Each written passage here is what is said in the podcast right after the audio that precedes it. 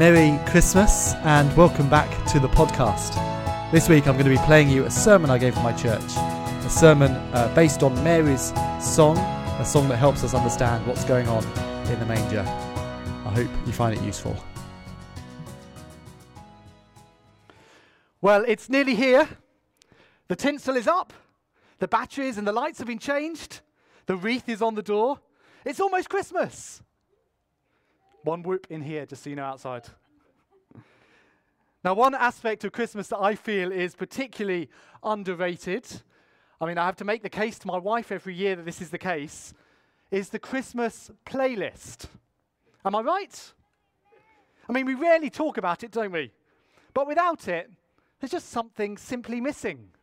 I mean, Mariah Carey blasting All I Want for Christmas is You as we open presents we've wanted all year the why I'm not singing this tonight at the carol service. Paul McCartney singing, simply having a wonderful Christmas time as the kids are fighting in the corner. I mean, Christmas music, it gives us the feeling of what we think Christmas should really be like, even when things aren't going to plan. What is the soundtrack to your Christmas? What is the soundtrack to your Christmas? What is the song that you would have on repeat in your ears all of Christmas Day if you could? Well, I'm not alone in thinking that Christmas music is important. Uh, Luke, the author of this gospel here, he agrees with me. As we come to the story of Jesus' birth here in Luke chapter 1, we're meant to have music in the back of our minds. But I reckon one of the biggest problems we have when we come to these kind of passages is that we have the wrong sort of music in our heads. We come to the text, don't we, with jingle bells, jingle bells, or in the bleak midwinter, snow on, snow on, snow. We come with those ideas in our head, don't we, to the text. But Luke wants us to put our headphones on and listen to the music as we hear about Jesus' birth. But not just a, a bit of Mariah or a bit of McCartney. Instead, like a good Christmas DJ, Luke is giving us the background music he wants us to hear. Because without the right music, we're not going to get the point of what Luke is doing here. The scene, it won't be set. We're going to miss the key details. We're going to hear the announcement, it's a boy! And we're not going to know what to do with it. What is going on with the baby in the manger? I mean, it's, it's actually pretty easy to miss. Have you ever noticed just how long the birth account of Jesus actually is? Perhaps you've never seen this before. To be honest, I wouldn't blame you for missing, missing this because it's over in the blink of an eye. Just have a look at your Bibles. If you were to accidentally skip a line of the text, you're going to miss it. Just have a glance. Next page, literally the next page of the Red Church Bibles. Uh, Luke chapter 2, 1 to 7 is the section. And even if you look at that, most of it's taken up by the census. Have a look at verses 6 and 7 of Luke chapter 2. While they were there, the time came for the baby to be born. And she gave birth to her firstborn, a son. She wrapped him in cloths and placed him in a manger because there was no guest room available for them. That's it. That's the whole reason for the season. The whole birth story that we spent the whole day with our families celebrating. It's all done in the space of two verses. I mean, you'd be forgiven for missing the point if you were to just go off those two verses alone. But just like the master Christmas DJ, Luke gives us the significance of what's going on here by playing the right background music. Not jingle bells, not Mariah Carey, but four songs. Four songs that we're going to look at over this Christmas time. The soundtrack gives us the explanation of what is going on here. And the very first tune is found now in our reading today, Luke chapter 1, 46 to 56. What's going on with the baby in the manger? Well, let's spin the discs. Luke says. Because what is going on with the baby in the manger is everything, absolutely everything that God's people were looking forward to is coming true. Everything God's people were looking forward to is coming true. So, as we look at the Christmas story, as we look at the birth, at the small baby in the nativity scene this Christmas, we can be certain that all of God's promises are found in that baby. We can see the significance of the baby in the manger. Well, let's see that in this song of Mary, shall we? Because the first thing I want us to see, the first thing Luke wants us to see in his passage, in verses 46 to 49, is that God is breaking into history. Point one, if you're taking your notes this morning, God is breaking into history. Just look at how God works supernaturally with Mary. Notice how Mary talks about what God has done for her. In fact, spot all the me language going on in these verses, okay? Verse 46 to 49. Mary said, My soul glorifies in the Lord, and my spirit rejoices in God, my Saviour. For he has been mindful of the humble estate, the humble state of his servant. From now on, all nations will call me blessed. For the mighty one has done great things for me. Holy is his name. Luke presents Mary as a nobody. That might surprise you. It might sound a little bit harsh, actually.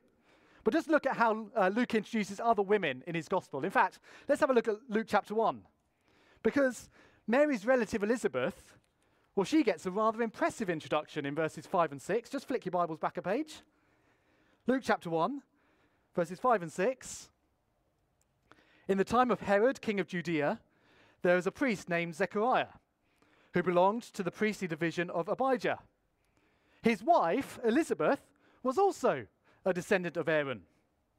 Both of them were righteous in the sight of God, observing all the Lord's commands and decrees blamelessly. Elizabeth, she's the wife of a priest, and not only that, the wife of the priest who got to go into the temple to do incense. And not only that, she herself was related to Aaron, the very first high priest. And not only that, both of them were righteous in the sight of God. And they did everything blamelessly. Well, that's an introduction, isn't it? How about Mary? Let's have a look at Mary, shall we? Verse 27. In the sixth month of Elizabeth's pregnancy, God sent the angel Gabriel to Nazareth, a town in Galilee, to a virgin pledged to be married to a man named Joseph, a descendant of David. The virgin's name was Mary. Do you see the difference?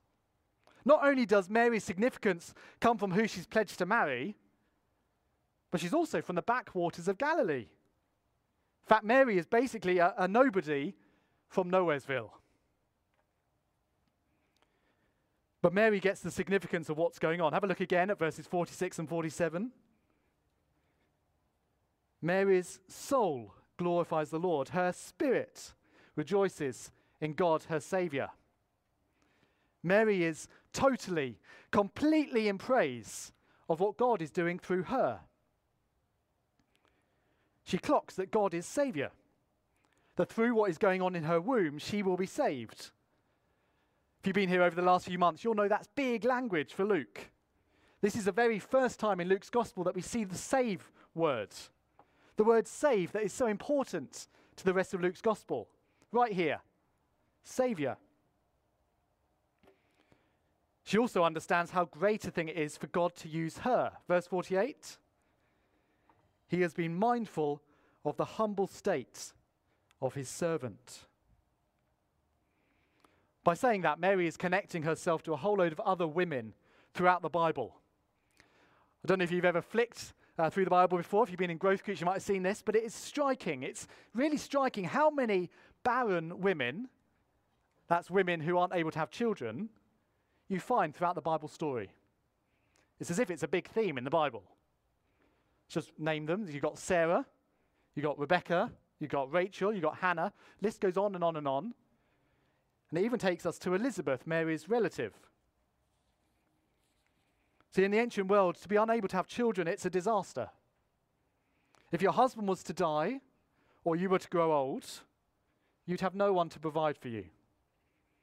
It would make you humble, it would be humiliating. In fact, we were talking about Mary's song being the soundtrack to Christmas. It turns out that Mary's song is actually a remix of a number of other songs. Who'd have thought that this DJ illustration is going to have so many legs, eh? Because in 1 Samuel chapter 2, we hear the song of a woman named Hannah. Hannah was barren, Hannah was unable to have children. But God opened her womb, and Samuel, a great Old Testament prophet, was born. And in this song, Mary is remixing a lot of Hannah's song from 1 Samuel 2. She's saying the same things. In fact, we're meant to see Mary a bit like a Hannah. It's a good job that copyright law wasn't invented in first century Nazareth. But when you think about it, that language is a bit odd. It's a bit odd when you really think about it. We're not told that Mary is barren. In fact, she's not even married yet. She's barely at the start of considering motherhood. But we are told one thing, aren't we? We're told she's a virgin. The volume is being dialed up to 11. God is breaking in here in a more drastic way than he has ever broken in before. In a way that climaxes every previous story. Not just a woman being unable to have a child, but here, God working through a virgin. I mean, that wins the Christmas top trumps, doesn't it? That is a reason to glorify and rejoice in God. God is breaking into history in the biggest way yet.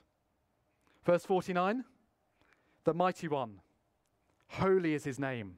He has done great things for me, for Mary.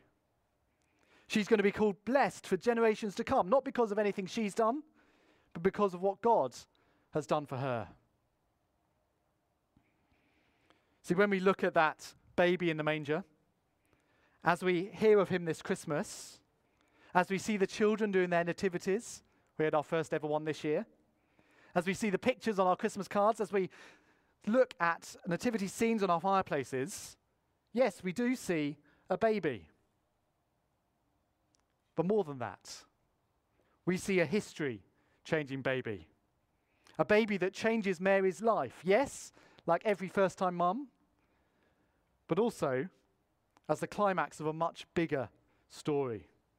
A story of women all the way through the Bible. As we see this baby this morning, we can know that God is involved in history, that God does care about what is going on in the world, I mean, it can look, when we look outside, that this world is pretty godless.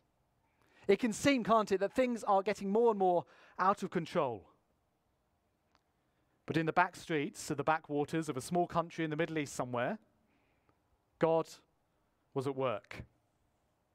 And that baby's a game changer. God is breaking into history. Well, the music plays on. Because in verses 50 to 53, Mary is going to mix in another song into her Christmas hit. We've had hints at it in the words used in the previous verse, in fact. And this tune is going to tell us our second point this morning. What is going on with the baby in the manger? Well, the next thing that Mary wants us to see in this baby, point number two God is rescuing his people. Have a look at verses 50 and 53. His mercy extends to those who fear him from generation to generation. He has performed mighty deeds with his arm. He has scattered those who are proud in their inmost thoughts. He has brought down rulers from their thrones, but has lifted up the humble. He has filled the hungry with good things, but has sent the rich away empty. Mighty one, holy, mercy, mighty deeds with his arm, scattered, brought down. Those are all words from the Exodus. The Exodus, where God rescued his people out of slavery in Egypt. I mean, that's the big rescue that all other rescues are modeled on in the Bible. And Mary is connecting us to that through her song. Mary is saying that God is rescuing his people, like he has with her in the previous verses, and like he has before. If you've been to a traditional uh, carol service at Christmas, you'll know that once in Royal David City tends to start with a young chap uh, doing a solo at the start. One person sings uh, the opening verse, and then everybody joins in. I mean, if you go to my parents' house at Christmas, you'll find a little chubby kid, looks a bit like me, uh, singing that very verse before everyone else comes in. Well, here in Mary's song, something similar happens. Just notice how we move from what God has done for Mary in the previous verses to a wider, a more general audience. As the solo has turned to everybody. The me stuff is now gone, and verse 50 applies to everyone who fears God. All of God's people. Through this baby, everyone can know salvation like Mary. Now, on our fireplace, I've left it in my pocket here, we have a nativity scene. I don't know if you've got one similar. It's quite a, an interesting nativity scene, actually, because there's something they've done which I can't tell you if it's deliberate or not, but it's a little detail that just really stands out. I mean, it's a very basic nativity set. I mean, it looks like this. Here's some, some of the parts of it. It's one that a toddler, like my little girl, can't wreck. But one of the details is on their faces. I'm not sure if this is deliberate or not, but every character, even the little sheep, has a smile on its face. As I say, I don't know if it's deliberate or not, but I think they've got something massively right here. See, this is not just good news for the parents, this is good news for all of creation, for all who trust God. Because this baby is God's mercy on display. And through this baby, God is going to show his strength, just like he did at the Exodus. I mean, who knew you could play the soundtrack to The Prince of Egypt in your Christmas playlist this year? But through this baby, God is going to judge his enemies. Now, when we hear the word judge, we tend to think of it in a very negative way, don't we? Judgment is something that nobody wants to face. But when judgment comes, it is good for some people, isn't it? Just think about the judge in a court. The judge hands down his judgment. Well, the judgment is good for those who are in the right. It's bad for those who are in the wrong, of course. But here in verses 51 to 53, we get the same picture. He, that's God, has performed mighty deeds with his arm. He has scattered those who are proud in their inmost thoughts. He has brought down rulers from their thrones, but has lifted up the humble. He has filled the hungry with good things, but has sent the rich away empty. See, in these verses, God is able to turn a banker into a busker. He's able to turn a politician into a pauper. He's decreated Egypt at the Exodus. And through this baby in the manger, he's going to do the same thing again. But notice, just notice who it is this judgment is against. I mean, this isn't Santa Claus thumbing it to town. He's not going to find out who's naughty or nice, verse 51. This is judgment against the proud. This is God opposing those who lift themselves up.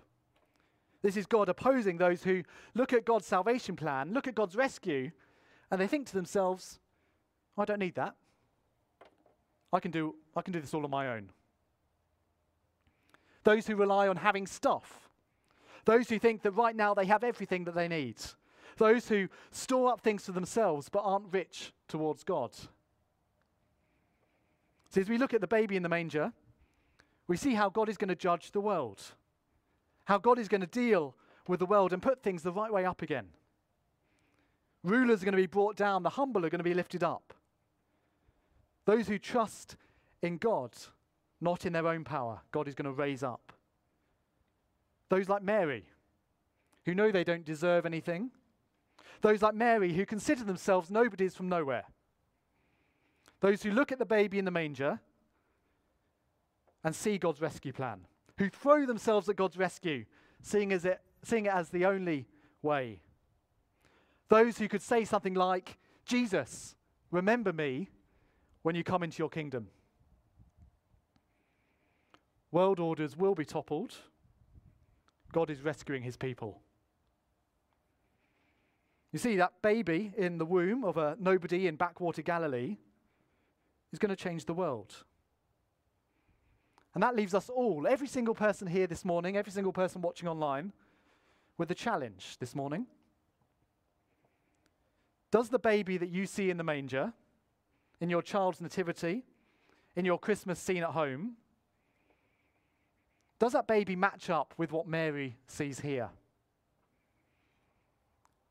Here's a challenge for you this Christmas. Is your Jesus too small this Christmas? When we look at the baby in the manger, do we really believe that he can turn a banker into a busker? When we look at the baby in the manger, do we think he can make a prince into a pauper? Or do we still believe that power is something that we can make for ourselves? Do we still think we can save ourselves? See, as we look at the baby in the manger, God is telling us that He will judge. He will make this world right. There will be justice. As believers across the world at this time are persecuted for their faith, you only have to look at Open Doors or go to Release International or simply open a newspaper at this time of year. As tyrants strut on the world stage, as people rise up and declare that God is dead and they're in control. God says this Christmas and every Christmas look at the baby, listen to the soundtrack, and know that there lies the world changer. As I say, there's a warning and a challenge to all of us here today. So take another look at that manger, hear the music, and trust God to save. Because through that baby, God is rescuing his people.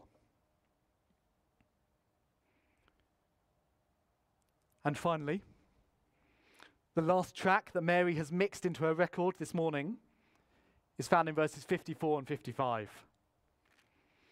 What is going on with the baby in the manger? Well, point three, final point this morning. God is keeping his promises. God is keeping his promises. Have a look at verse 54 and 55. He has helped his servant Israel, remembering to be merciful to Abraham and his descendants forever, just as he promised our ancestors. Now, each Christmas, uh, Izzy and I, we have a, a challenge in our household. We have a problem that needs resolving. We have a question that just has to be answered. What are we going to get Nan? You see, Marks and Spencer's, they have a whole load of things you can buy. But after a while, she has all the things they call Christmas trinkets, I call them Christmas tats, that they have to offer. I mean, having our oldest start at school this year, well, it's done wonders because now we have photos that we can give for Christmas. But still, what are we going to get Nan? Well, any suggestions you have this morning, please send them on a postcard or email me, Dave at Christchurch Hemel. That'll be greatly received. But Mary is closing her song talking about her Nan. I mean, talking about her ancestors. You can see that clearly in the names she uses in these verses uh, Israel, Abraham, or more explicitly, our ancestors. I mean, those people, they have been waiting a long, long time for Christmas. Or to be precise, they've been waiting for the entirety of the Old Testament. Abraham in Genesis, the first book of the Bible, was promised that his descendant would bring blessing to the world. And Micah, he's at the, old, the end of the Old Testament. He reminds us of those promises again. In the final chapter of the book of Micah, it says this, and just notice how similar it is to this verse here. God will be faithful to Israel and show love to Abraham, as you pledged on oath to our ancestors in days long ago. The tune of the whole Old Testament is found in God's promise to Abraham the oath made to the ancestors all those years ago. And that promise, it still impacts us today. I mean, the baby in the manger, Mary says, is really important for us in 21st century Hemel Hempstead. The promise to Abraham is going to affect the whole world, from backwater Nazareth in Galilee to the Middle East, to Europe, to the UK, to little old us here, sitting in the cold in Hobbs Hill Wood Primary School. God's plan to bless the entire world is found in the womb of Mary here. And so, Luke, through Mary's song, he wants us to see that this baby in the manger is God keeping his promises right from the Old Testament. See, Mary doesn't have to ask what to get Nan or great, great, great, great, great, great, great, great, great granddad. You get the idea. This Christmas. Because in this baby in the manger, all of God's promises to Israel, all of God's promises to Abraham, all of God's promises to the world have come. God is continuing to act in history, continuing what He started right back from the beginning of Genesis through this baby in Mary's womb, the baby in the manger. Mary sees it, and Luke wants us this morning to see that too. And do you, do you grasp what that really means? That means that the solution to all, yes, all of the world's issues are found in the baby. Luke wants us to have certainty this morning that everything God has promised is coming about.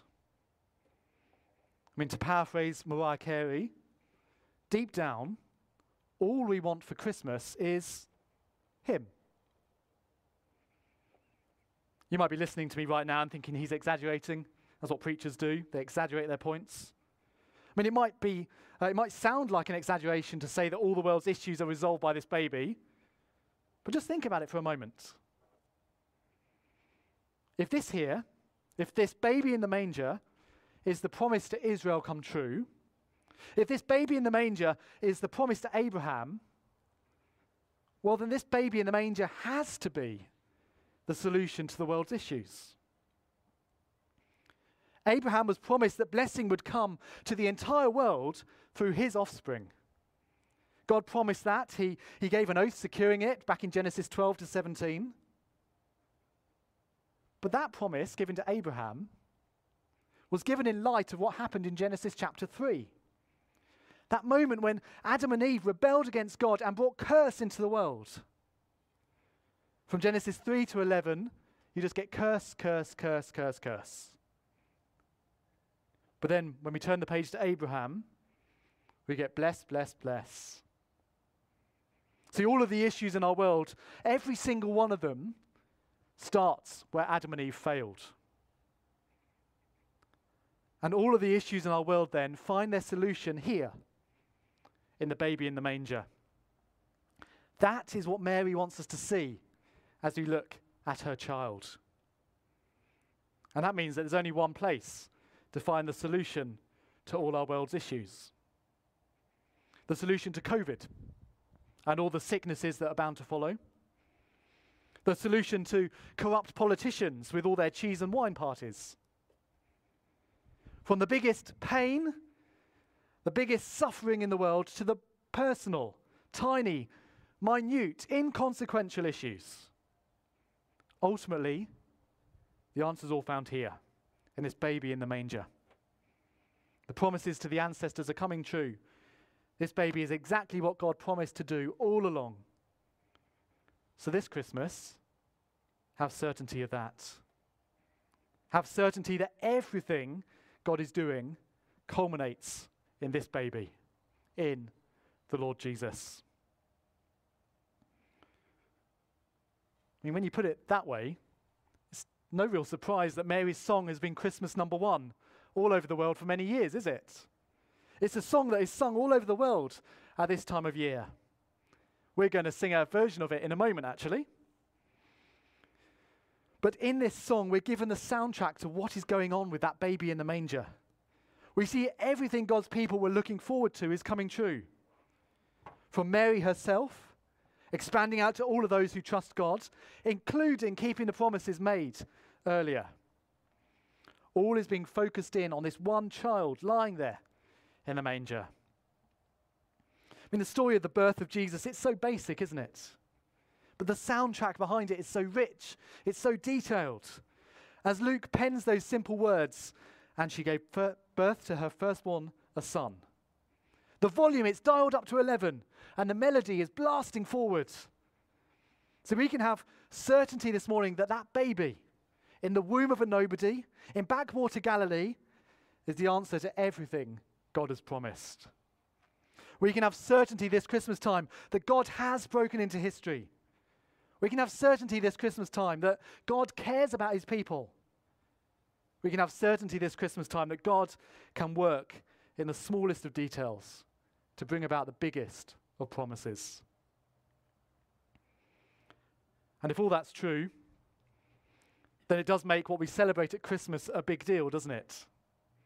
When we sing the carols, we can really be joyful. We can agree that the hopes and the fears of all the years are met in you tonight.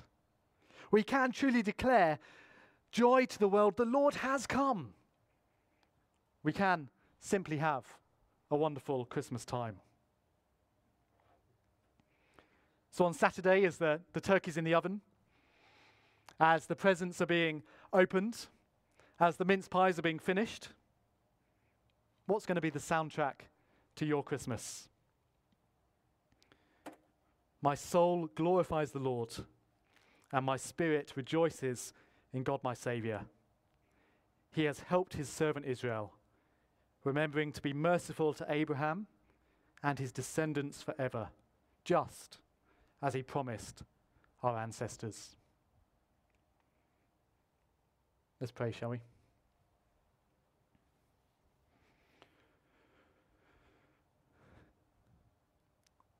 Sovereign Lord, we thank and praise you that we can have certainty that the baby born to Mary is the answer to everything you promised in your word. May we have certainty this Christmas time that God has broken into history. Would we not lose the wonder and amazement of what you did in the rest of this season? Father, we ask, would you help us to keep the birth of Jesus front and center? And may we have certainty this Christmas time that you do care about your people as we face another set of unknowns this year. Help us to know that you just haven't left things spinning, but instead are heavily involved in our lives. And Father, we ask that we may have certainty this Christmas time that you can work in the smallest of details to bring about the biggest of promises. Help us to realize that you are the one in control of all things and we ask all of this in the name of the one found in that manger, the Lord Jesus Christ.